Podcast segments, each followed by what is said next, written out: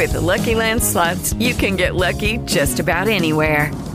This is your captain speaking. Uh, we've got clear runway and the weather's fine, but we're just going to circle up here a while and uh, get lucky. No, no, nothing like that. It's just these cash prizes add up quick. So I suggest you sit back, keep your tray table upright, and start getting lucky. Play for free at LuckyLandSlots.com. Are you feeling lucky? No purchase necessary. Void where prohibited by law. 18 plus terms and conditions apply. See website for details. Hi, everybody. The George. Hi, everybody. The George Wilder Jr. Show is now on the air. Freedom. This is what I call freedom. Well,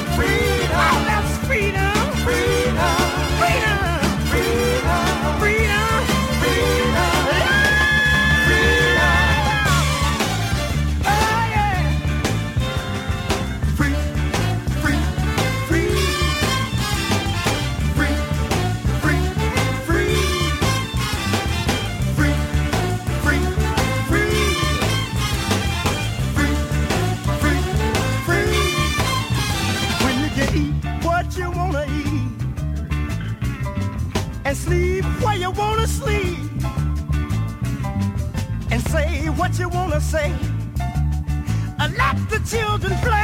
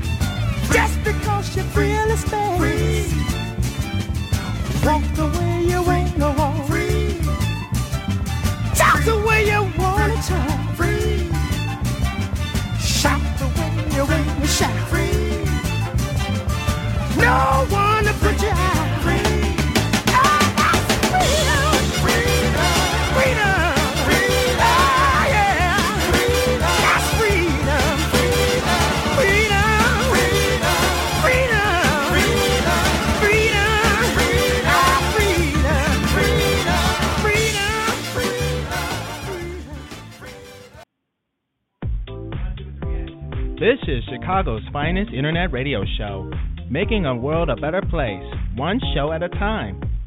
The George Wilder Jr. Show is now on the air. Take it away, Dad. All right, I got it.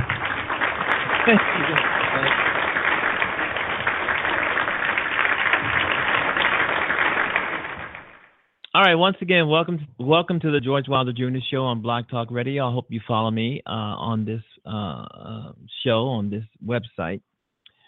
And uh, welcome to the George Wilder Jr. Show. And once again, it's a cold day in the city of Chicago for fall. It's it's unprecedented. However, it is nice. It's colder than what it should be. for this time of year. For fall, it feels like the dead of winter. So we're freezing somewhat. Not totally, but you know, I mean, it's just um, a lot of it caught a lot of people off guard, I, I assume, because a lot of people were wearing light clothing, and then they discovered after they after they've gotten outside and felt the weather, they better go back it back in the house and put on something more a little bit more thicker and heavier. But I'm hearing from the weather people that it's temporarily temporary. So, you know, hopefully it's temporary. These guys are these guys and girls are are wrong sometimes or all the time. okay, follow me on Facebook and and Google and all over the place. Uh, Fats Domino died today. Yeah, he was 89 years old. Benson, uh, Robert Guillaume died yesterday.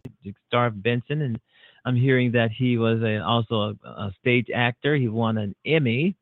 Robert Guillaume, and I remember him from the movie Lean on Me with Morgan Freeman, which I thought it was a great movie. It was a super duper movie, and something inside of me was telling was saying that Morgan Freeman should have won an Oscar for that.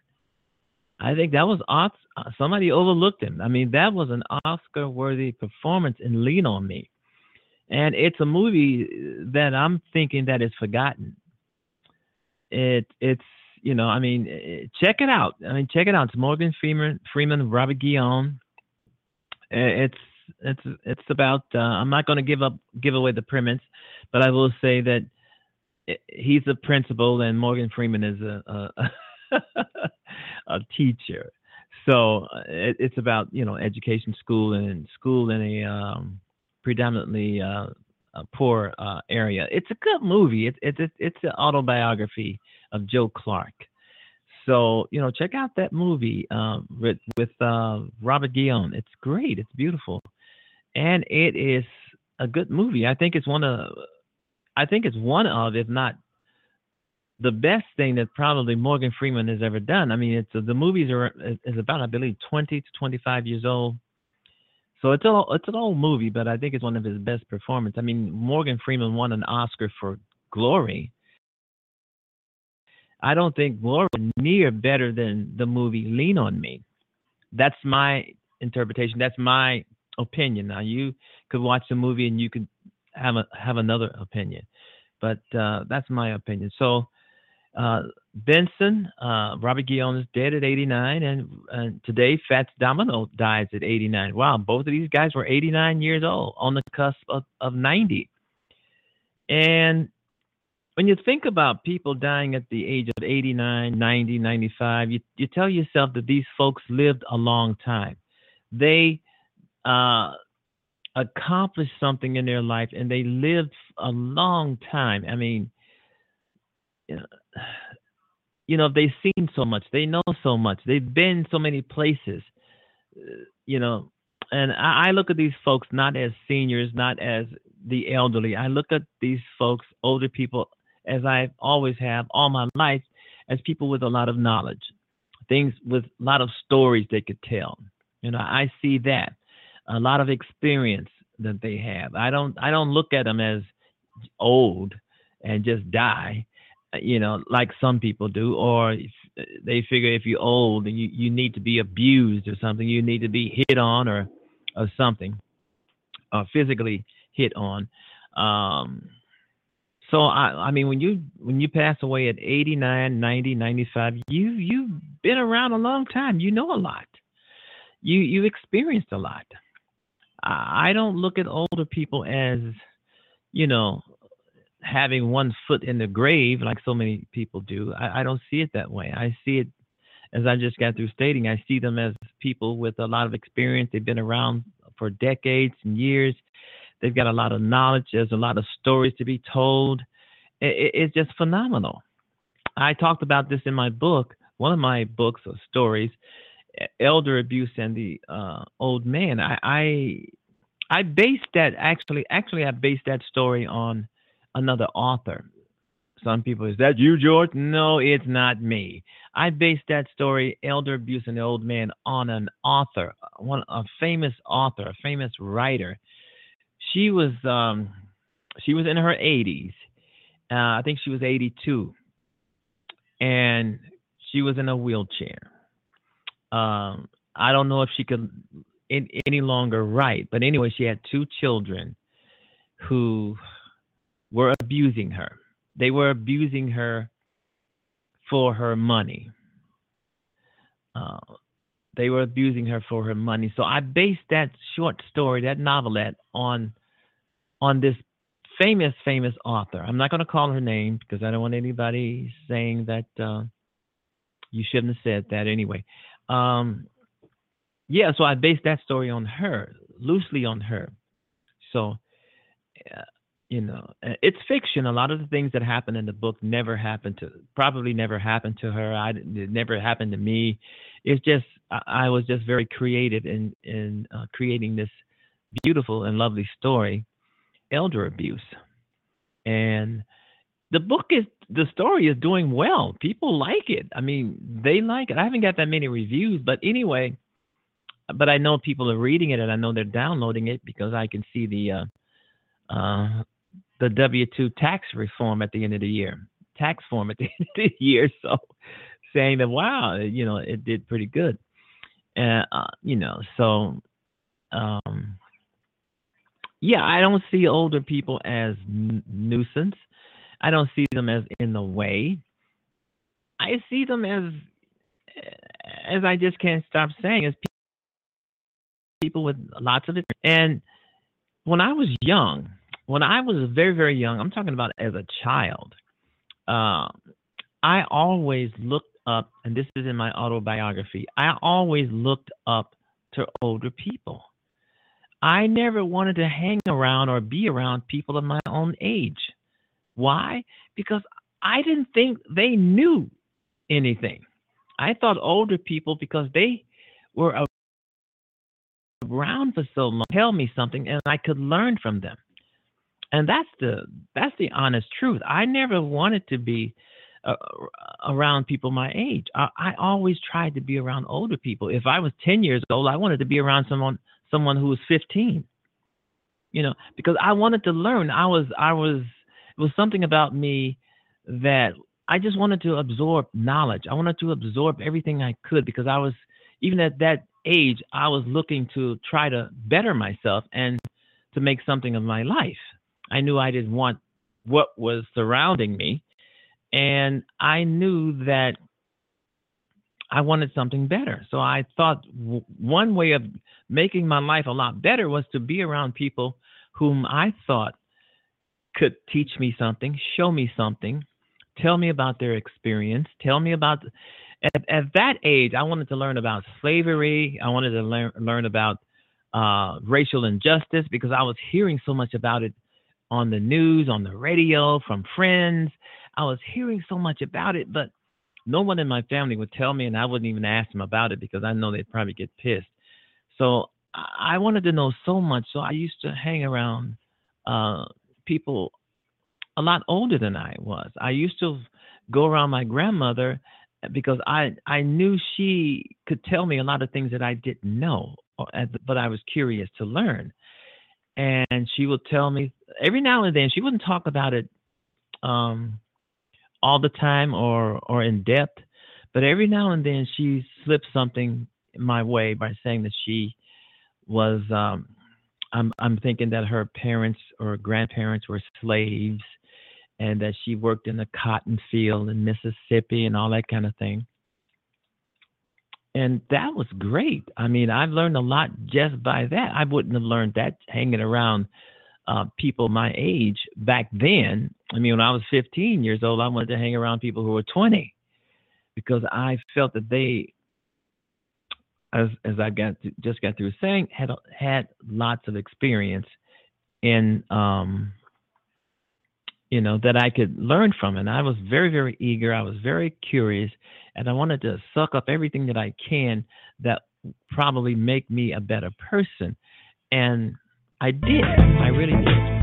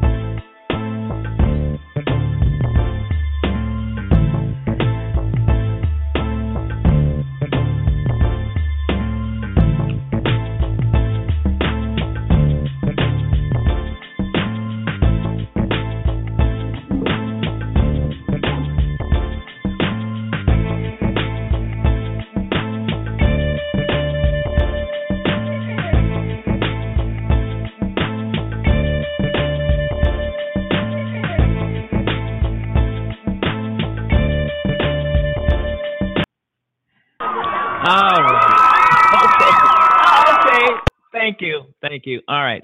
Um, yeah, Fats Domino and Benson, Robert Guillaume, may they both rest in peace. And that's coming from the George Wilder Jr. show.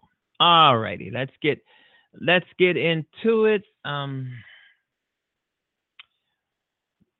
Governor Bruce Rauner of Illinois has announced his reelection. Yeah, the governor of this state, of my state of Illinois, Republican governor. Okay, so you know where I'm going with this. He has announced his reelection as if we didn't know that he was going to run for reelection because he was hinting at it. And I think someone in his party mentioned it. I think he mentioned that he was going to run for reelection, but he now is officially thrown his hat to be reelected to the state of Illinois. Bruce Rauner, governor. This is the governor who held this state hostage for two and a half years without a budget. No budget whatsoever. People lost their jobs. People lost their social programs. People lost this. People lost that. Mental health, you name it. People couldn't go to the doctor. And the only the the only reason why we have a budget now because he was overwritten by the Democrats in the General Assembly. If he was not overwritten by uh, the the Democrats in the General Assembly, we would still not have a budget. There would be no budget. And the other day, I I think I heard him say that he made mistakes. He didn't make any mistakes. This was deliberate. This is what he wanted to do. He wanted to destroy Illinois, just like Trump wants to destroy America, to to to reshape it, to remake it in the Republicans' image. They want to take away everything. So uh, Rauner just announced his reelection. I don't think it's going to work because right now he is taking more money from social agencies. A lot of these people have not been paid. A lot of these social agencies, and there's about 30 of them in the city of Chicago, and they are either on their last leg or they have shut down or they will shut down because they're tired of waiting for their money. They're tired of waiting um, to get paid the money that they're owed. And now he's taking more money from them. He's taking more money. I don't know where he, what he's doing with this money, but m- more likely he's you know hiring a lot of people, giving them bonuses and stuff like that. Uh, You know, I, I don't know what the deal is, but Bruce Rauner will not get reelected. I mean, that's a given. We don't want him in the state of Illinois. Okay, Rauner si- silently makes cuts to social programs to pay bills, pay his bills. For two and a half years, not having a working budget that he caused. So, you know, a lot of these social programs, um, Meals on Wheels, um, seniors, senior centers, um, uh, so many others, um, uh, you know, mental health facilities, you know, uh, mentoring programs for children, the disabled, this guy has really, really dismantled or helped to dismantle a lot of these programs. And this jackass wants to get reelected. It is not going to happen. I, I have watched Rauner, and he's he he he acts like a different person. He acts like a real different person, as if he's not the governor he was two or three years ago. He, if you look at him now, and and you look at the governor he was two or three years ago, you would say, "Wow, he's he really has changed." You would say, "This guy really has changed. He's he may be different. He may be a different kind of a governor." Don't be fooled. Don't be fooled. That's the same thing people were fooled fooled by Donald Trump. Thinking Donald Trump is to make the to make America great again. This guy is tearing America apart from the seams. And that's what that is what Rauner would do to the state of state state of Illinois. Conning, trying to con and lie and bullshit his way back in, into uh, the governorship in Illinois. That's all it is. And it, it, it, it's really a shame to know that there are some people, some people, they're going to fall for his bullshit some and vote for him. And that's a damn shame. Some people are going to fall for it. I didn't vote for him the first time. I will not vote for him the second time. But it might be some folks out there who might say, well, he's changed. He made a mistake. We should give him another chance because Mike Madigan is such a dog. I mean, this is the kind of mindset that we may that we probably have out there. His arch enemy is Michael Michael Madigan, the Democrat in the General Assembly in Illinois, who is the head of the House of Representatives and he has the most powerful power, not Rauner. Rauner can't stand Michael Madigan, but Mike O'Madigan's constituency, the voters who put him in office, they love him. Rauner is complaining that Michael Madigan will not let him destroy the state. Michael Madigan will not let him uh, destroy families, and he's complaining about that. So he he has really, really uh, if you research it and you go back and you find out, uh, Rauner has really, really trashed Mike Michael Madigan. Mike Madigan. He is really trashed Mike in, in commercials. Whenever he makes a, a, a television appearance, you know, uh, when they're dealing with the uh, the state of Illinois, the budget, and all this this other stuff. He trashes Michael Madigan, and Michael Madigan has done nothing but stop him in his tracks from taking this state down the sewer. And I don't think Michael Madigan's constituency is going to pay one iota of attention to Bruce Rauner.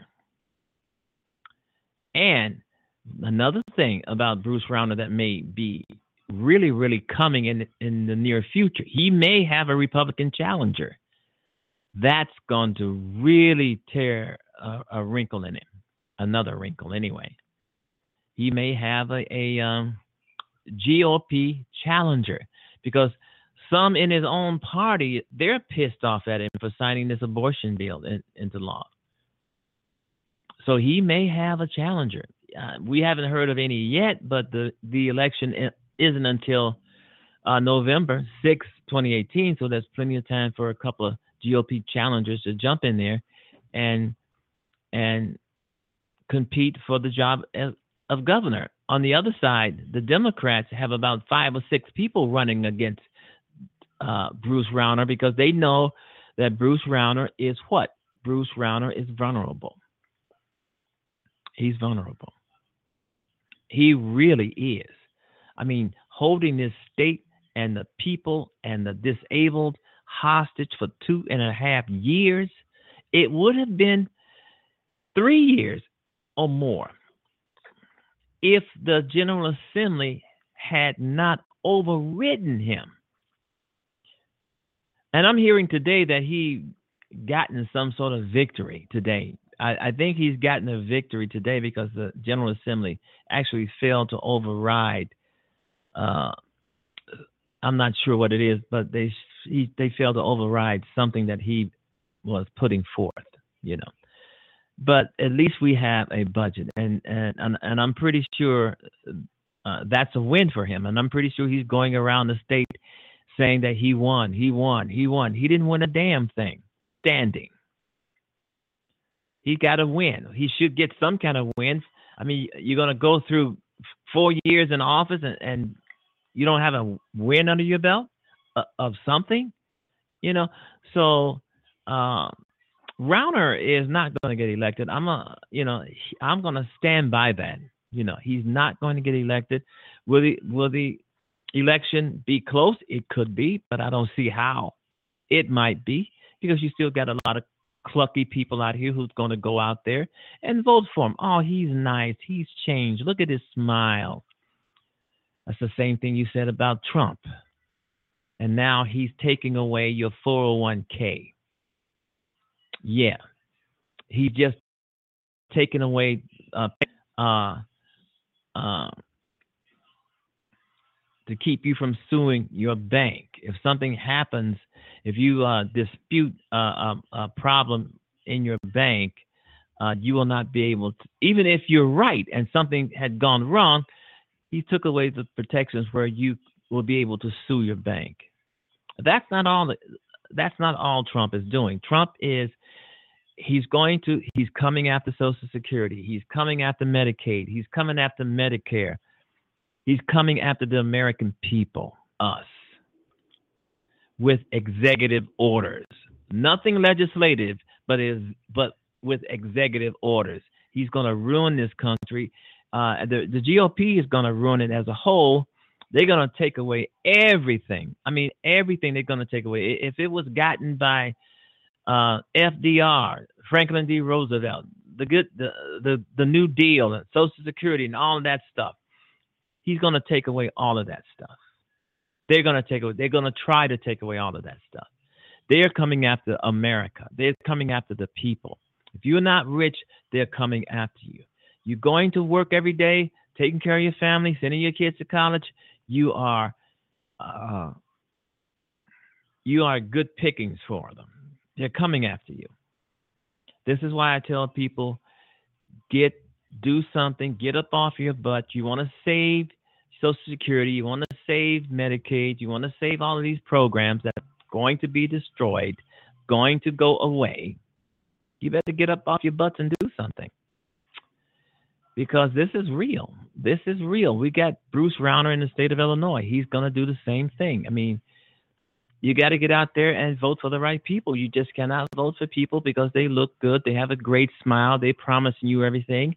Then you go out there, you all gullible and everything. You go out there and, and you vote for these people, and they come back and they screw you, and they don't care. So if you want to take America back, you got to get up off your, your butt and and uh, make some calls. You know, a lot of people are making calls but these guys in Washington, they're ignoring the calls.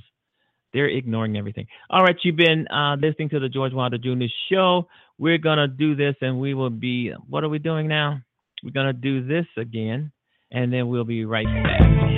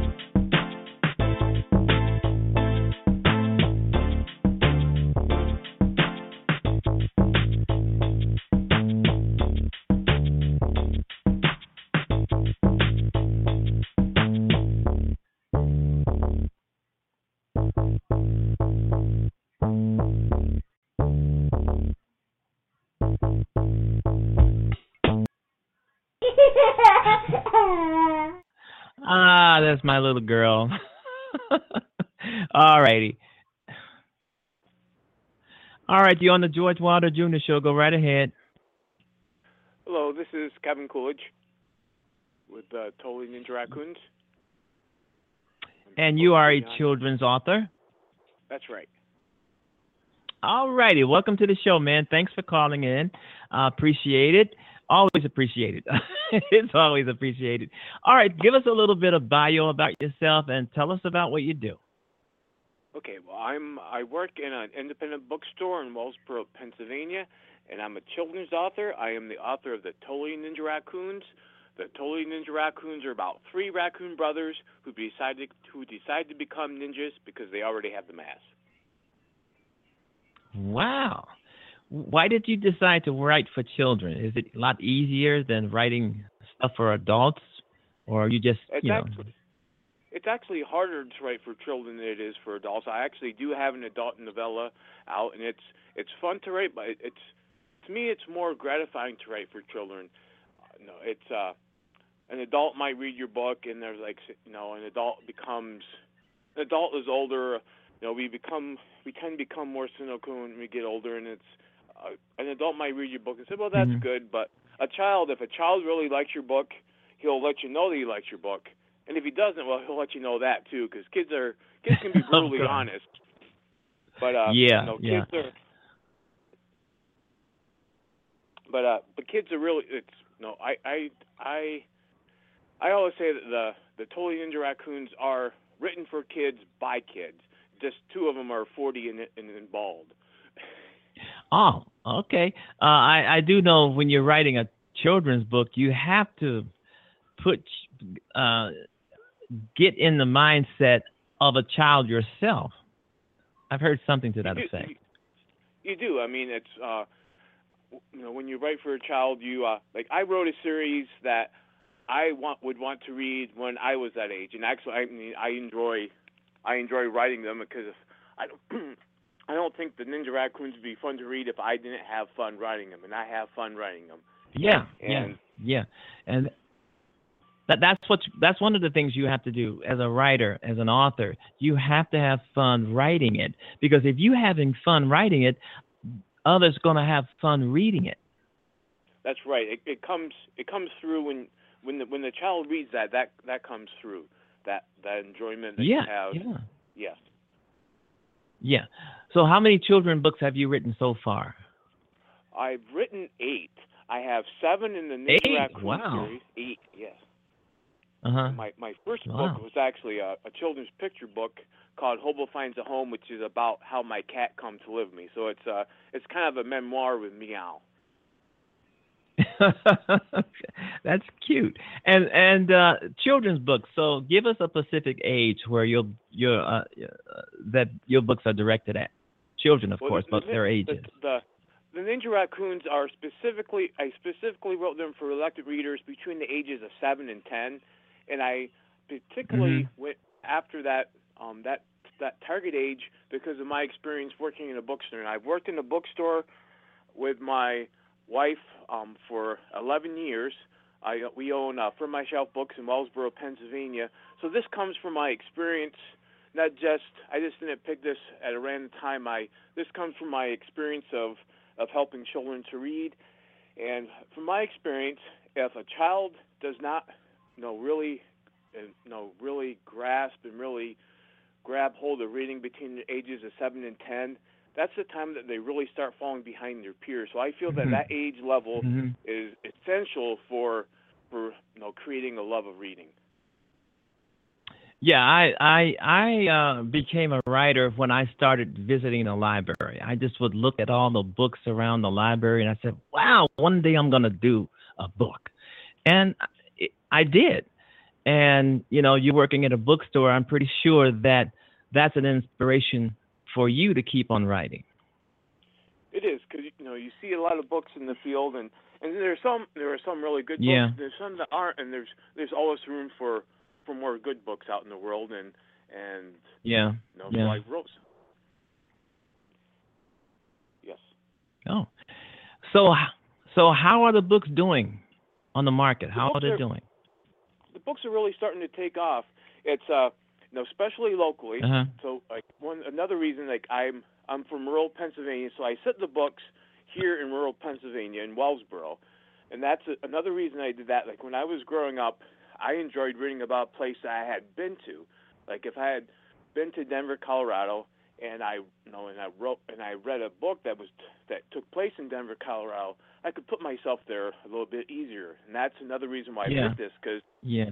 A lot of times when a child's first starting to read, sometimes the they they haven't you know they're having trouble with the you know with the pictures in their head or like to making it feel real to them. By setting it in a place where they can actually go, even though there's you know there's talking raccoons and and like the first one has Bigfoot, even though there's some things that that aren't necessarily real, setting it in a real place gives it a gives it a sense of verisimilitude, a sense of of bringing it into Yeah. reality. A, a sense of authenticity. Yeah. and so like they're doing really well locally. In Yeah. fact, um, like one of the things I just Hmm. found out this week, I did a Laurel, I did a local festival here last week. And They did quite well, and I found out that one of my biggest fans is actually going as Halloween dressed as the one of the villains in the book. Um, the villain in the book. Wow. The Cat. Congratulations. That sounds great. Yeah. Yeah, that that really made my day. Wow, that sounds great. Yeah, it would have made mine too. You know, it really would have. Do you have your latest book with you that you can read a little bit of an excerpt from your children's book? I do. Um, do you want like? Would you like one Okay. from the first, or would you like one from uh, the one that I just published? Because the the first one has like the origin story of the of the raccoon. So I'm going to Uh, read that. Yeah, you decide, Kevin. You decide. Okay, I'll do that because that gives you an essence of of of what they are. Okay, a furry head pops up from a trash can. The lid tilted on his head like a hat. It's a raccoon, and he's holding a box of Chinese takeout. Someone ate all the pork out of this pork fried rice, and there aren't any chopsticks, says Kevin. The trash can beside the raccoon starts to tremble noisily. There's no lid, so when a voice from within calls out, it echoes, Who would throw away donuts? I love donuts, says the voice. Another raccoon pokes his head out over the rim. It's Rascal. And there is a jolly donut in his mouth, the oh. powder speckling his face and whiskers. His whiskers twitch. Here are your chopsticks, bro. A voice from the third trash can calls out. End over end, a pair of chopsticks flies across the cans. As many other items come flying out a banana peel, an orange rind, a broken toaster. Haven't these people heard of junk food? asked Bandit. Rascal turns his furry face just in time for the chopsticks to hit him in the forehead. The wooden chopsticks bounce off his head. Kevin's little black paws reach out to snatch them from the air. Oh, look! General Tso's chicken, says Kevin excitedly as he places ba- as he glances back down into the trash can. Hey, if the general threw it away, he must not want it anymore, asks Ra- answers Rascal. No, General Tso's chicken is a sweet, slightly spicy deep fried chicken dish, says Bandit as he peers out over at Kevin's chicken. What's he the general of? asks Rascal. Huh? Why, nothing. It's all marketing, replies Bandit. Rascal dives down for another delicious jelly donut. Bandit rests his chin on his paws. His ears twitch. A screen door slams. Bandit quietly sips back down to the trash can. A bright beam of light shines through the night and stops on Kevin just as he's cramming a huge piece of chicken into his mouth. Kevin grins sheepishly and offers a piece of chicken. Get out of my garbage, you stinking thieves, yells a fat, hairy man holding a broom. With a crash, Bandit's trash can topples over and he dashes out, running for the safety of the dark. Kevin raises his arm, sniffs, and looks puzzled. I don't smell anything except General Tso's chicken. He jumps out of the trash can and follows Bandit. So this is Hmm. another um so the the raccoons decided to become ninjas because they the man like he called them thieves no he's going they're going through their trash can like their favorite restaurant and so another It's funny. of the it's oh it's funny because like you have to be you have to be funny or or else uh or Yeah. else a child's just not going to read it You know what? You know what else?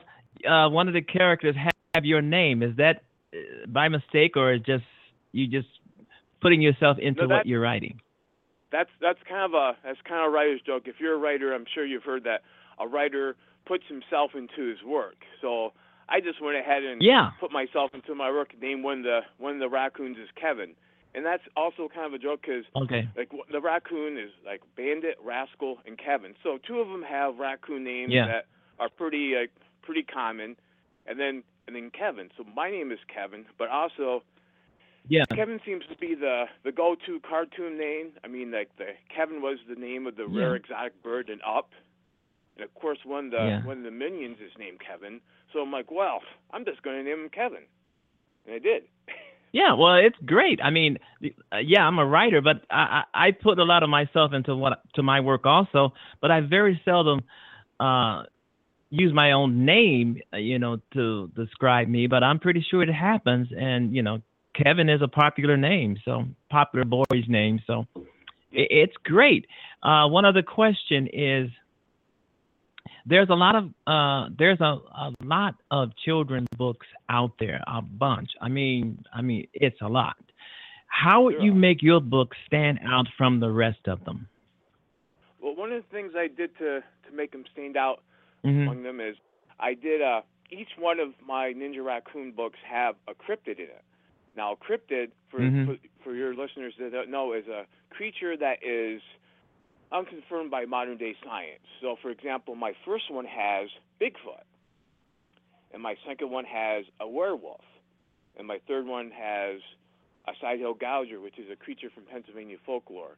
So one of the things is I Yeah. I uh, I each one has a cryptid, and each one has it's basically the ninja raccoons are basically raccoons versus cats. Okay, like so they come up against the cat board. Now, have you heard of the cat board? I'm hearing of it now. Okay, well, like the cat board is this super secret organization run by cats because you probably know that cats want take over Oh. the world. I I I recall a movie something to that effect. Uh, cats and dogs or something cats and something dogs, like yeah. that. Except, Yeah. No, they, they, like to keep it. They like to keep it more on the down low and than that. So like they're not gonna Yeah. announce Yeah. it in a movie. But so so the main villain of the of the of the Totally Ninja Raccoons is Gypsy, who's head of the cat board. And, and what she does in the first book is she sets like so once the Ninja Raccoons be, decide to become ninjas. Now what do you do once you're a ninja? Well, you need a ninja job, right? So Right. the Totally Raccoons like answer an ad in the local paper by Gypsy the Cat. Gypsy is looking for minions, and she sends them on their first ninja job to capture Bigfoot because she wants to use Bigfoot's powers of stealth to help in her plan for world domination. But what she ends up doing is she crosses the raccoons, and this sets up this sets up the adversarial um, relationship between the cat board and the ninja raccoons. Wow, this is uh, this sounds exciting, and I'm pretty sure a lot of kids out there, uh, parents with children, should probably go get this book because it, it's funny, it, it's exciting, it's not boring, it's I'm pretty sure it's easy to read, and I, I, I'm having fun just hearing you talk about it. you know, I mean, I think because I love children, and I think children would probably uh, love this. Is there a is there a um, as they would call an is there a story behind it? Is there a moral to it? There, there, there. I mean, there is something like 'cause basically the moral. When the morals behind Yeah. it, there's there's several. But one of it is like, um, like because the ninja raccoons, like in the first, I just read you part of the first chapter, but Yeah. um, but the the man comes out and he calls them thieves, he calls them bandits, and I mean we've all had people that you know say things about us that you know that made us sad and made us angry, and uh, like Yeah. I'm not a thief. So part of the part of you know the underlying theme of the Ninja Raccoons is that you choose your own path. You get to decide Yeah. what you want to be. Yeah. Don't let somebody Yeah. put you down and and it's like if you want to be a ninja, be a ninja. So Yeah. no, and and it's and then they're brothers, so it's like they're not just ninjas. Like in this, there's not a lot of finding the ninja raccoons. I I usually I use ninja more as the form of more of for teamwork. So they you know they're they're brothers, in every sense of the word. You know, they play as a team. They're they each have their own important their own skills. and they but they balance each other Yeah. out. Like Bandit is the Yeah. He's the one that he reads and he's he's really smart, and Rascal is Yeah. is he's a little shorter and he has he's special glasses, and he's Yeah. he's smart too, but he does like the a lot of the gadgets. And the Kevin character, he's a little cynical, but you know he's the but he you know but all together they form this team, and then they you know Yeah. they go out in the world and like they come across a cryptid like there's a werewolf in the second one, and you know they decide they're going to capture their werewolf because you know they can get money for the werewolf, and then they find out that you know the werewolf isn't really as scary as what they thought he'd be. So another underlying Yeah. theme is some of those things out there that you think are scary aren't as scary as what you thought they were going to be. All right, along the way, author Kevin Coolidge on the. Let me do this. Uh, author Kevin Coolidge on the George Wilder Jr. Show. Uh, Kevin, where can we find this book? Where where can we pick it up? Pick it up. Give us a place where we can buy it, or and and a website. Okay. Well, you can you can buy personalized signed copies for me at my website Oh. at wellsborobookstore.com. And of course, you can order the books in this day and age. A lot of people have their favorite places, so you can order these books anywhere that you get your book. I mean, they're available on Amazon, Barnes and Noble. Uh huh. If you have a nice little, I mean, I love small business and bookstores, so I mean, if you have a a bookstore that isn't carrying them, they can order them. Um, I know some of the Barnes and Noble does. I've done some uh, book signings at the Barnes and Noble in my state, so they can order them Mhm. if they don't have them. So basically, wherever you get books from, you can get a Ninja Raccoon there too. Okay, and uh, I'm pretty sure you're gonna uh, be uh, uh, continue to write this series. I am. I'm already working on my eighth Yeah. one. My eighth one is Wow. the Totally Ninja Raccoons meet the Jersey Devil, and I have at least several more planned. I'm also having a a joke book plan that I'm currently working on. yeah. Mm-hmm. So All right, Kevin Coolidge on the George Wilder Jr. Show. I want to thank you so much for doing this show, and I wish you a lot of a lot of more luck with uh, with your writing. thanks so much. Thanks, thanks so much for having me on. I appreciate it. No problem. All right, Kevin Coolidge on the George Wilder Jr. Show talking about his children's books. I mean, folks, if you love kids like I do, I'm pretty sure Kevin does.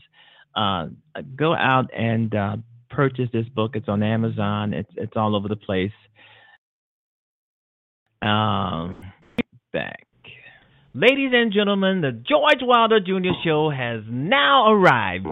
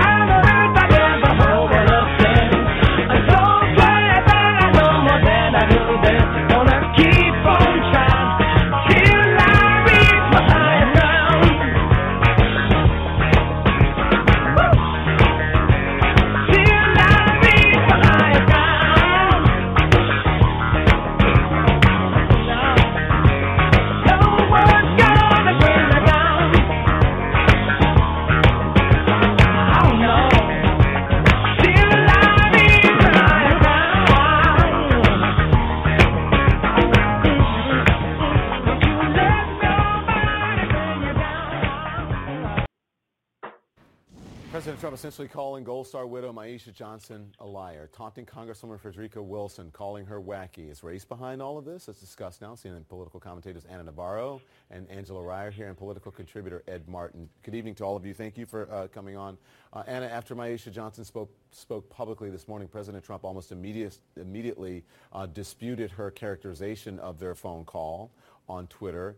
I know you feel strongly about this. Why does his response, what, what should his response have been, I should say? Silence, respect, honoring the service of the fallen soldier, calling the widow and telling her, I'm sorry if I made you cry. That was not my intent. I want you to know how much I respect and I honor your service of your fallen husband and that this country and I will embrace you for the rest of your life and for your children's life. Instead, he just can't help himself. He has no impulse control. I mean, there are children that have more discipline and more impulse control and more common sense than this man does, who for some reason is the commander-in-chief, the lame excuse for commander-in-chief.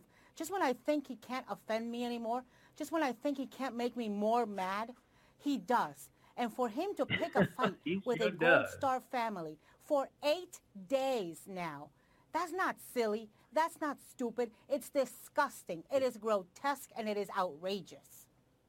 Ed, people from political analysts to Gold Star families say this whole altercation may have something to do with race. Congressman Wilson also hinted that uh, this was racially charged, telling the New York Times the White House itself is full of white supremacists. Do you agree? Well, yes. Look, I think the um, you know Ana's response is sort of captures what a whole bunch of people are feeling, and I think we have to be respectful of that. But I think a whole lot of Americans are looking up and they're saying, when uh, politics is played with a sacred moment, whether it's the Khan family in the in the summer at the at the convention or the Congresswoman in this case, we're proud and we're happy that we finally have a president who is on the side of fighting back. And I think the president, all the president is saying is that uh, General Kelly and others have counseled him and witnessed what he said, his attempt to be respectful. After that, it's not it's not only unfair. I wish Ana would turn her rage at the, the congresswoman for politicizing a sacred moment. There's lots of ways. You see, to let me let me tell you this. Here's, here's the problem with your instead- theory. Instead of holding forth on national TV like uh, Congresswoman Wilson did. So I think that we're proud of the president. And look, at the end of the day, Ana, your side lost. Your side, the left wing of America, lost this election. We're proud Ana's of a that. Let me- let me- Republican. Can I tell you Hold on, hold on. Can I just tell you how sick I am of... No, wait, let me just say this with Hold on, because... Ed, let her Let me, talk. Let It has me everything respond to to you, Ed. I am sick of you guys saying the same thing over and over again about how my side lost. Yes, you're right. I supported Jeb Bush and he lost. I supported John McCain and he lost. I supported Jon Huntsman and he lost. Your Hillary candidate Clinton. won. You supported but Hillary right now, I Clinton. supported You- Hillary Clinton and she lost. Right. But right now, I am no longer supporting one person or another. I am an American citizen. And Donald Trump, whether I like it or not, whether I accept it or not, is the president of the United States. That means my president, that means Federica Wilson's president, that means Don Lemon's Right. president, and that means Maisha Johnson's president. And he has got to behave with the respect that the presidency requires. And the He reason did. that I will not turn on Federica Wilson is because I know her. You see, she's a congresswoman from my community. She's a congresswoman from South Florida, where I am from. And I've spoken to Federica Wilson. And what that widow said today is practically verbatim what Federica Wilson said. So when you're picking a fight with Federica Wilson and her account of the events right now, you're not just picking a fight with a congresswoman. You're picking a fight with a mother, and you're picking a fight with a widow, who are all saying that that, w- that is exactly what they heard. And also respect the fact that for 25 years, Federica Wilson has had a program to mentor at-risk kids from that community Right. and has But- but she graduated was wrong. thousands She of was kids wrong in this from that Ana. She program, was including wrong. the She fallen took soldier. advantage. Angela, So let Angela get in, politician please. exploiting Okay. She something. took She is a family friend. Go ahead, Excuse Angela. me. advantage of so, the situation. So, no, she did not take advantage of it. So first, let me just start here. Congresswoman Frederica Wilson, because that's how we pronounce her name, is a former principal. She's a former school educator. And Ana just made mention of the program that she runs in her district, 5,000 Mentors. And that, pro- that program is something that La David Johnson went through. She is not a politician politicizing this whatsoever. She was in the car because she's a dear friend and was a central part of his upbringing, sir. So I want to correct the record there. The bigger issue that we have here is if it's not Congresswoman Frederica Wilson, then it's Congresswoman Maxine Waters. If it's not Congresswoman Maxine Waters, then it's uh, Susan Rice. If it's not Susan Rice, then it's Jemele Hill from ESPN. He has an issue with strong black women. He has No, an issue. no. Yes, he does. Yeah, absolutely. He has a strong. he has a major. No, I don't have to cherry pick. I just gave you several examples. And if it's Well- not a strong, wait, I'm not finished. If it's not a strong black woman, then he has an issue with the strong black man. I give you Don Lemon. And if you need one more example of a strong black woman, woman, I'll give you April Ryan, who is a, a fellow commentator of yours. So I'm saying there's a clear pa- pattern in practice of his bullying behavior, and it starts with black women. Don, can I can I just offer? A, you know, there's 16 Republicans. One couple are Hispanic. One was a woman. One was a black guy. There's lots of members of Congress. Some are white guys. Some are black guys. Some are women. Donald Trump, if you are disingenuous like Frederica Wilson was, if you politicize Frederica. something like she did, wait a second, I let you talk. Oh, if You don't if you do She's trying to tell you that, her name is he doesn't- He Frederica. doesn't. He doesn't care what your race is. He doesn't care what your height, your color. You can be little, Yes, little, you know, rocket man, whatever. He's going to come back at you. And look, America out here, we're happy with this. We have a guy we're on our side for a change voting. instead of rolling over for political correctness. Well, listen, if you Hang are on, hang on, happy as Anna, a commander in chief, go, go- chief going after a gold star family, then I think you are in very small company. We're going to spend a little bit more time with you guys. Stick, stick around. We'll do another segment. When we come back, uh, the First Lady kicking off her anti-bullying efforts today. Has she read her husband's Twitter account?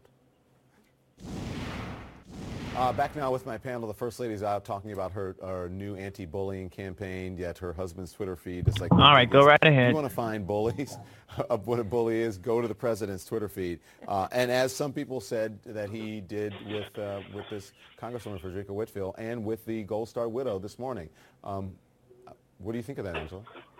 Don Frederica Wilson. She's getting her name butchered. What did I say? Frederica Whit- Whitfield. Oh That- my gosh, that's, my co- that's different. my your that's my colleague. coworker. Sorry, Frederica Wilson. Sorry A about senior that. moment, Angela. No, I've just known Frederica for 10 years, and I'm sorry about that. Fair Whitfield usually enough. follows. Go on. Fair enough. Um, so it is very interesting that they would have a bullying campaign coming from her office, and she announced it, of course, on Twitter, which is even more interesting because we know that Donald Trump often uses this platform to not just bully black women, as we talked about in the last segment, but also uh, to attack NFL players, which he also did today. Um, instead of dealing with real issues, you would think that with 41 million people following him on this platform, he would use it for far more constructive behavior, like, mm, I don't know, ginning up support for a piece of legislation that he wants to sign into law to add to his not so hefty stack of accomplishments so far. Uh, this month alone, the president has continued to tweet his derogatory nickname for the congresswoman, calling her wacky. He also mocked Senator uh, Bob Corker's height, dubbing him Little Bob Corker. The New York Times even has a running list of 382 people, places, and things Donald Trump has insulted on Twitter. Uh, Ana, does Melania need to square her bullying campaign with her husband's behavior? Look, I, look, first of all, I commend her for having this anti-bullying effort. But there is an inconsistency when the guy next to her in the bed is one of the biggest bullies around. Like President George W. Bush said last week, the bullying that's going on in politics affects the national tone. And here's the thing. I think that there's a lot of people around Donald Trump in the White House who work for him who are enabling him because they are afraid that if they take him on and if they criticize him and they're truthful, they will get fired and they like their jobs and they want to continue in their jobs. Melania can't get fired. Ivanka Trump can't get fired. Isn't that what Ivanka Trump was there for? To soften his image, to make him be the softer, better human being, the you know softer brand of the uh, detergent? Well, then let them you know let them try to do that because the other people obviously can't. They are the family, and I mean I have got to think that Melania Trump and Ivanka Trump have got to think that their husband and father tweeting against a Gold Star family for eight days is mm. insane and insensitive. So for the love of God, do the country a favor and do something Do about you it. really think that that would happen? Listen, if I had a parent, if my parent was behaving this way, I would say, "Mom, you need to stop it." Some, what I- is- I would take what them in for a psychiatric Yeah, evaluation. Something is up. So I, maybe in some way, not in some way, they're complicit. Ed, I'll give you the last word. Well, you know, I, I, actually I think one of the great things about this president right now is around him are some really uh, powerful, successful people. General Kelly. The George Wilder Jr. Show is now on the air. It is all about making the world a better place. Join me.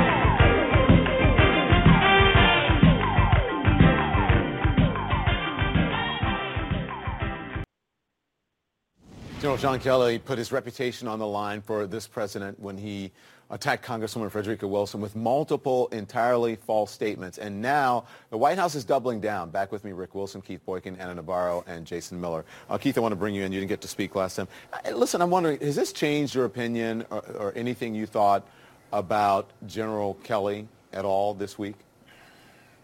Well, General Kelly was perceived to be one of the adults in the room, you know, along with General Mattis, uh, and uh, Rex Tillerson, the three people who uh, I think James, who uh, Congressman uh, Senator Corker said were keeping us away from chaos in this administration. And uh, the fact that General Kelly would put his reputation on the line in defense of a lie to support President Trump, I think is very disturbing. It suggests the way that Donald Trump corrupts all those around him. I mean, you think about all the people who are around him, people like Rex Tillerson and others, they've also been caught or ensnared in some sort of controversy because of Trump. Tillerson and the whole controversy about whether he called Trump a moron, the Attorney General Jeff Sessions uh, being berated by, uh, by Donald Trump, and even Mike Pence being mocked by Donald Trump about his religion. And so it, it just goes to show you the reason why we're having this conversation, with all due respect to all the other guests here, is because of one person, Donald Trump. He failed to address this issue the, the death of the four soldiers in Niger for 12 days. Many people were asking questions about it. I was asking about this just last week when I was on your show, Don, and no one was providing no one was providing answers about it. And then when he is finally asked a question, he turns it into a competition between himself and President Obama and previous presidents. It's just unbecoming of the office of the presidency, and we would expect more from our commander in chief. Hey, Rick, um, you said that General Kelly began his role as chief of staff with the best intentions, but today he has become another prop in the Trump show. You said that. But I'm wondering if this is kind of the reason you say everything the president touches dies, and you cite a list of people, which includes John Kelly, Sean Spicer, Jeff Sessions, H.R. McMaster, Anthony Scaramucci, et cetera. Sure. Well, I mean, we started working on a documentary about this, and the list keeps, keeps getting longer and longer.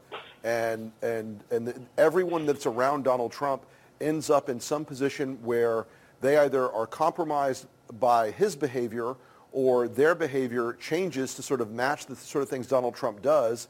And, and it's also about policy things. Look, this is a guy, the big old trophy wall of legislative accomplishments the White House is pretty bare right now because every, every legislative priority he's put his hands on has fallen apart. You know, he tried initially with Trump Care, it fell apart. He's trying with the tax reform plan, it's fallen apart. Donald Trump doesn't have things he can really go out and say. You know, uh, Gorsuch is a great single accomplishment, but that was Mitch McConnell's pick mm-hmm. and, and, and the Federal Society's pick. But everything else he does falls apart. This is a guy with very few accomplishments, and executive orders are very ephemeral. They're very transitory. They can be wiped away with the stroke of a pen. And so right now, the, the, the president is relying on, on the stock market uh, rising to sustain his, his, his public approval numbers, but everything else he touches dies. It, it, it, like I said, we started working on this documentary. We thought, oh, we'll make a 90-minute piece. Well, there's enough material now for, for a trilogy practically. It just never stops. Everyone in the White House eventually, you know, falls victim to this curse. Yeah. In, in this speech yesterday, in his speech yesterday, the former President George W. Bush offered a point-by-point takedown of Trumpisms, right? The White House says that the comments had nothing to do with President Trump. Watch this.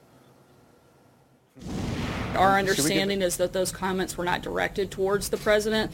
Uh, and in fact, when these two individuals, both past presidents, have criticized the president, they've done so by name uh, and very rarely do it without being pretty direct, as both of them tend to be. So we'll take them at their word that these actions and comments weren't directed towards the president. I mean, come on. Jason. That is what you call that is what you call so playing dumb. You know? Jason, when you so, I, yeah, I when you heard that, did you have if, any if, doubt? If, Go ahead. If that is if that right, is so her understanding, then she has no understanding. did you have any right, doubt? So, who, Don, who I would have given. Yeah, I would have given a little bit of a different answer. I would have said, well, thank you, President Bush and President Obama, for giving us $20 trillion uh, in debt and leaving uh, a whole big mess for President Trump to come in and clean up. Uh, but look, uh, I think seeing as both President uh, Obama and President Bush criticize uh, President Trump this week really kind of reminds people that the president not only did he defeat the Democratic establishment last year in the general election, but he also defeated the Republican establishment in the primaries. And taking on Washington yeah, always going to be a challenge. Of, their yeah. critique of him wasn't elect- Their critique of him wasn't electoral or political. Their critique of him was about American values. Their critique of him was about the sort of things that has surrounded the Trump administration from the very beginning and the kinds of things, the conspiracy theories, the bigotry, the disgusting rhetoric, the, the hostility towards, towards people that, that you know, aren't fellow billionaires of, like Donald Trump. Their critique of him was about the, the tone and character of this administration. It wasn't about an ideological thing or a rhetorical thing. This was about the way Donald Trump governs as a man, as a human. And, and those things, I believe, you, George W. Bush and Barack Obama are a billion miles apart ideologically, but I think they were on the same sheet of music about the, the sort of soul of American uh, public life And Donald Trump falls very short of that test. And you can and look. I was I was tough on Barack Obama every day he was president. And I praised George W. Bush very frequently, even when it was tough as a Republican. But those two guys, they hit a ground here that's above politics. It's different from what we, we've expected from ex-presidents, where they were sending a very clear signal that this guy is a, is a moral vacuum around him that is not good for this No, country. that's uh, no. I mean, look, here's uh, it's changing Washington is going to be hard, and so of course you're going to get the uh, folks from both parties. They're going to go and start taking shots at you. Uh, but good for President Trump to go and, and bringing truth to power and not being afraid of what these Now, guys Jason, are going to go and fire back at. something. him. The- Jason, the last Jason, thing, let, let me say this. The last thing George W. Bush would want to do is take shots at any president. That is just not something that he Correct. has done in the past. He has been very good at adhering to that unspoken pact of not criticizing your successors. He has been good at that. What he is doing now is expressing the frustration and saying, you know what, enough is enough, and I've got to use this platform. I can no longer afford the luxury of remaining silent because American values are under attack. What this White And House you know and this president And you are know, doing this last are election- affecting the national tone, and there has got to be that. somebody using the bully pulpit Jason, to say it's differently. not I about- think Jason, actually- Jason, I- Jason, Jason, wait, wait, let me tell you, I think the, I think the very, it is not a, let me, let me say this, it is not a coincidence that John McCain this week came out and did exactly Oh, the same back to John thing, that Bob Corker is doing it, that Jeff Flake is doing it, that George W. Exactly, Bush is all of doing the it. Washington Republicans are coming But back to Jason- reminding Republicans making what that point. Republican values Jason, are, hold on, hold what. American Jason, values Jason, are. you keep going back to the election. People don't vote retroactively. This is what this this is what has happened after the Just election. Because, just And one person, Jason, one the way- person just can't because always President be Trump doesn't against speak the way that the politicians per- and people in Washington Jason, wa- I want him get, to. I get that. Addre- J- Jason, can I I just say get that something real addressing the moral It- it- this question is of like- Donald if- Trump's if- behavior if- is difficult. If, if, it- if it was I just, get it. I get was how if hard was it is just for you. de- I can it- feel the if burden if- you're carrying. If it No, was just I, I, get, I get Democrats, that you guys don't like President Trump. I, I totally, no, no. I Could you, totally could you, get could you that. please call, No, no, I- Jason, I don't like his oh, behavior. Oh, oh, God. Jason, if it was just Democrats, I could understand how you could say it was a partisan attack. It's not just Democrats. It's Republicans. It's people within his own staff who are attacking him. It's people in his own cabinet who are attacking him. How, at what point do you finally acknowledge that the man is not a popular president? He's not well liked except among his base, and he has to be the president of the entire beat- country, beat not all just people- 32 Hold on, hold on. percent. all the Hang people on, quiet, everybody, everybody, better everybody. I want you to hear this point. This is important. I'm very intelligent person. former two-term presidents, both on, on different sides of the political aisle, one Republican, one Democrat, saying the exact same thing about the sitting president. That is not partisan, Jason. Don, all I got to say is good for President Trump for not backing down. He's going to continue to fight for people and do what he thinks is right. And hey, but ba- just hold on, because- hold on, hold on. Backing down to what? Backing down for Backing down someone to- saying that bigotry is wrong. What do you want to say? It's right. Backing down to saying that uh, we're so partisan that we shouldn't that we, we shouldn't be. We should talk to each other. Not talking to each other is right. Backing down from what? What are you talking about? Backing down from? backing down from his change agenda. That he wants to go and get rid of these terrible trade deals. That he wants to go and They didn't talk about taxes, trade deals, Jason. to- no one's talking about gonna- trade deals here. they're- they're no one fine- mentioned a trade fine to go and deal. They talked about bigotry, about part, hyper partisanship, about bringing the country together that this president is not doing. No one said anything about trade deals. No one said anything about the budget. No one said anything about that. So what is the opposite of, And his of what they mentioned that Donald Trump is doing? And Don, his policies are popular. I mean, these are these they are didn't great mention ideas, his policies. They weren't gonna- talking about his policies. They weren't criticizing his policies. Jason, So, you uh, talk hang on, I got this. I got this, want- Keith. I got this. No, Go hold ahead. on. Go So, ahead. Look, no, Don, so, I got so this, they want Go to, ahead, so they want to go out and make they want to go out and make personal attacks. You know, uh, fine. That's their prerogative. Uh, it's a So free you're country. admitting it was They can go- about the president, and even though Sarah Huckabee Sanders is saying it, it wasn't. Oh, I'm saying, uh, look, it it probably was uh, an attack on President Trump. I mean, that's what uh, you know. That's what it seems like President Obama, President No, Bush Jason, want to it do. wasn't. But it that's, wasn't that's just. fine. A, it wasn't. A, it wasn't an attack on President Trump. It was a call for the leader of the free world, uh, ostensibly leader of the free world, to try to conform his behavior to some of the traditional values that this country has embraced. And those are things like not engaging in rampant bigotry, not embracing conspiracy theories, not acting like someone who, who feels free and willing to insult uh, veterans and to insult the handicapped. He's call, they, they were calling him back to a better, a better sort of presidency. And I'm sorry, that if if the change agenda is against that, bad agenda. Keith, I got to I just- quickly. I Keith, disagree know- across the board. I Keith, mean, Keith, the- the I cut images Keith we've off. seen- Keith, go ahead. Get the last word. I'm sorry. I'm Just- sorry, just, Jason. Just one, didn't get a just one quick point. Just one quick point, Jason. You said that Donald Trump is speaking truth to power. I appreciate that, but now Donald Trump is power. And what I would like to see is for you and other Trump supporters to speak truth to him, to tell him when he does do something wrong that he needs to be called out on it. It's time for this this this attitude of letting Trump go by go by and do whatever he wants without any responsibility and accountability to end. And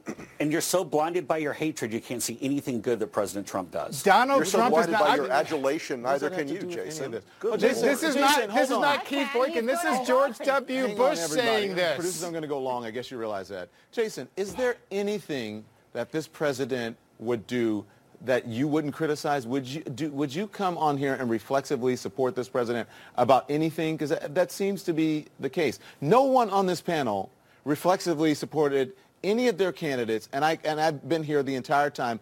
For I was here at CNN for Bush. I was here for Obama, and now I'm here for Trump. And I've never seen any pundit come on television or pundits come on TV and reflexively support the person who is in office as often as I have seen you and Trump supporters. Why do you feel the need to do that? Because everything he does is not going to be correct, as we can see. Stevie Wonder can see that. He took a knee for it. What, I mean, come on. Answer.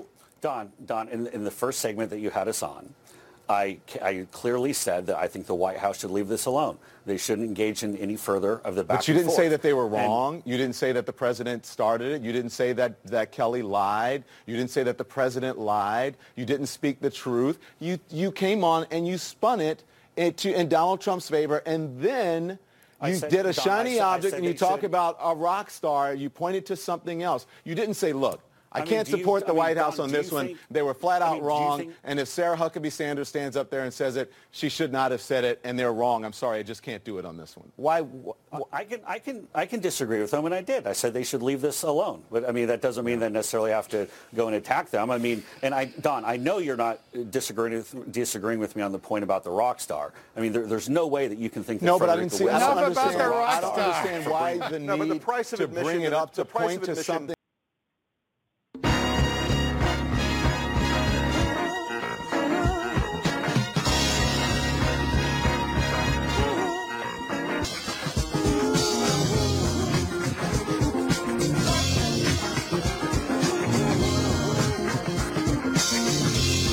All right, welcome to the George Wilder Jr. Show on Blog Talk Radio out of the city of Chicago, the state of Illinois. Folks, we are in some trying times. We are in some dark times.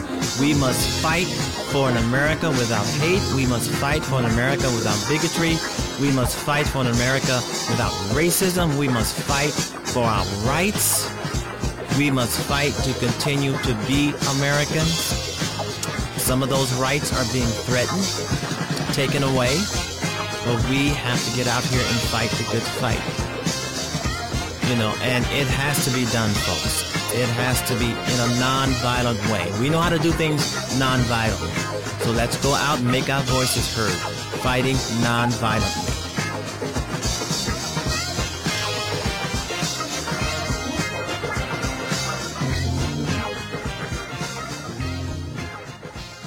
Yeah, we are in some trying times here. I mean, this is very, very serious. This is no joke. It's no fun. You're about to lose everything. This man is about to take uh, America down into the sewer, and they are liking it. This man is dangerous. He doesn't know what he's doing. And I want to, President Trump on Wednesday cited his Ivory League education in pushing back at the notion that he is dumb and an uncivil leader. I'm quoting Trump here. Uh, you know, people don't understand. I went to an Ivy League, an Ivy League college. He told reporters at the White House, and I'm I'm quoting him again. He said, "I was I was a nice student. This is what the president said. He said, I was a nice student. I'm very well I did very well, and I'm very I'm, I'm a very very intelligent person. Now he sounds like a a, a, a fourth grader. he sounds just like a fourth grader. I went to an Ivy League college. He told reporters at the White House, I was a nice student.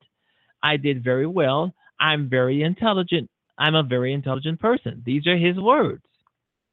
Sounding like a third or fourth grade student saying something like that.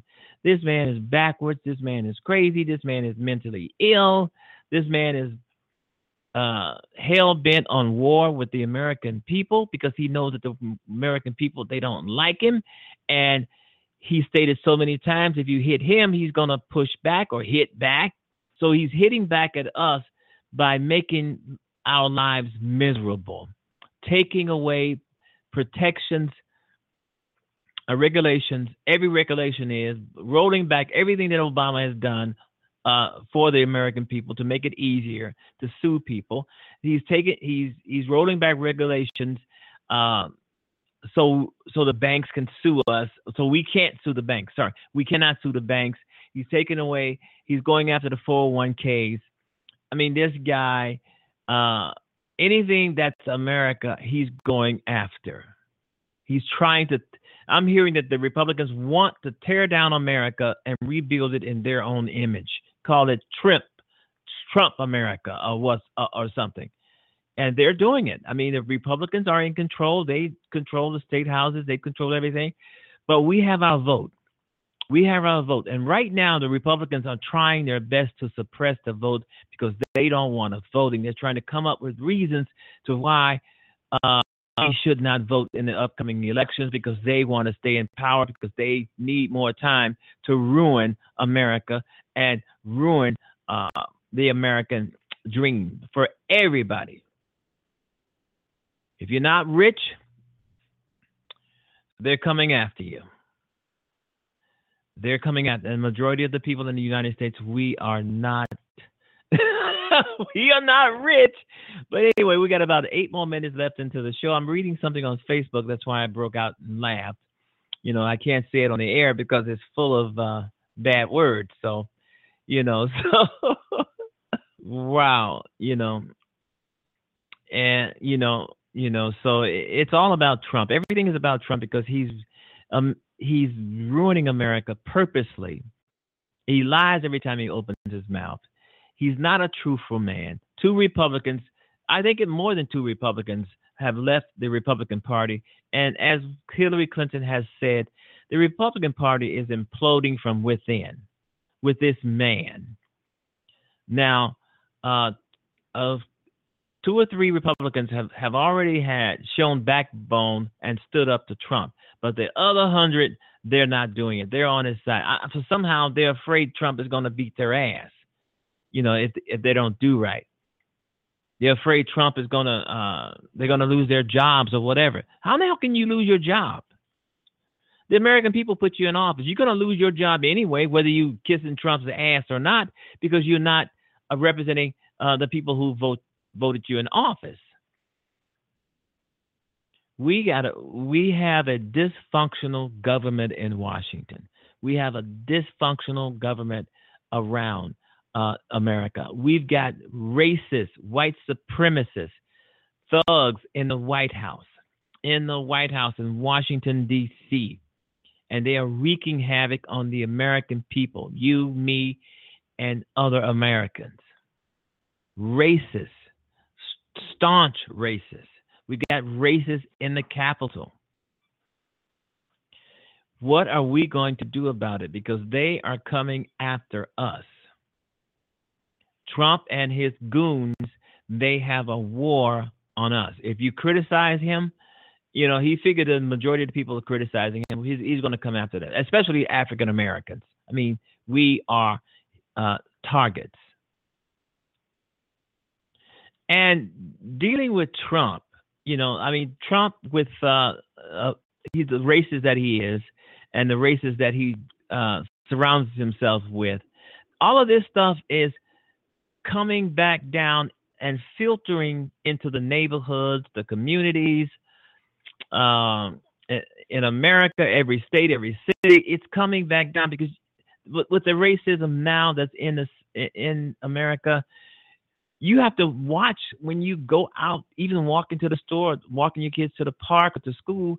You never know when you may run into somebody, somebody racist, because that's the uh, air of what's going on. And we're just about off the air. Let's see. So we have to watch ourselves, folks. I mean, you know, racism is here and it's out right outside our door because we have it in Washington D.C. A lot of people feel that Trump can hate, then they can hate too, and that's ridiculous. But we got a lot of crazy people in the world that, that will do crazy things, and we have to watch ourselves.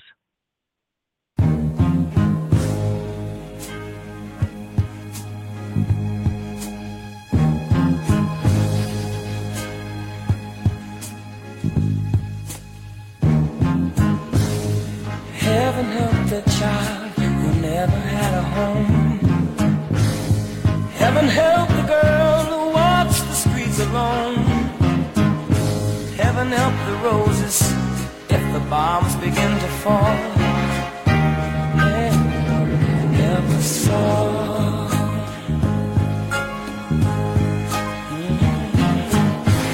Heaven help the black man if he struggles one more day. Heaven help the white man if he turns back away. Heaven help the man who kicks the man who has a crawl. Heaven help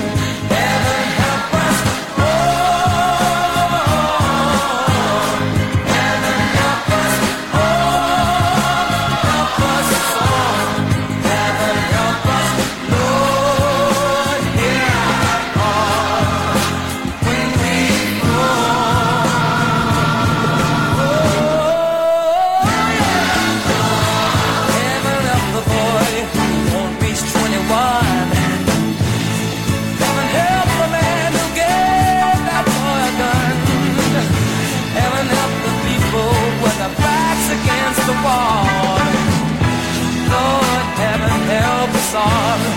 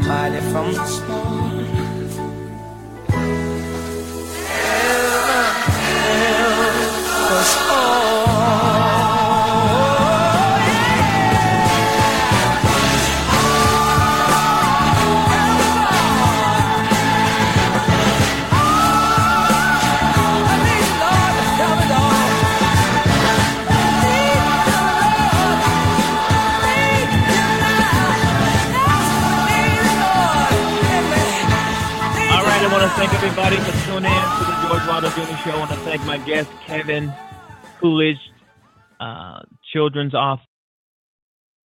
Tomorrow, guys and girls, join me tomorrow on the George Wilder Jr. Show. Have a great evening, great evening, everyone. Bye bye. Can't talk.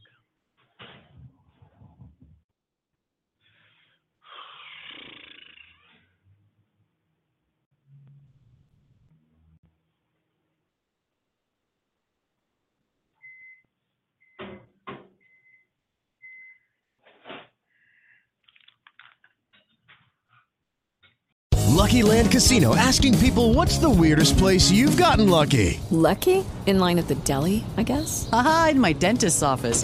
More than once, actually. Do I have to say? Yes, you do. In the car before my kids' PTA meeting. Really? Yes. Excuse me, what's the weirdest place you've gotten lucky? I never win and tell. Well, there you have it. You can get lucky anywhere playing at LuckyLandSlots.com. Play for free right now. Are you feeling lucky? No No purchase necessary. Void where prohibited by law. 18 plus. Terms and conditions apply. See website for details. Purchase new wiper blades from O'Reilly Auto Parts today and we'll install them for free. See better and drive safer with O'Reilly Auto Parts. Oh, oh, oh, O'Reilly Auto Parts.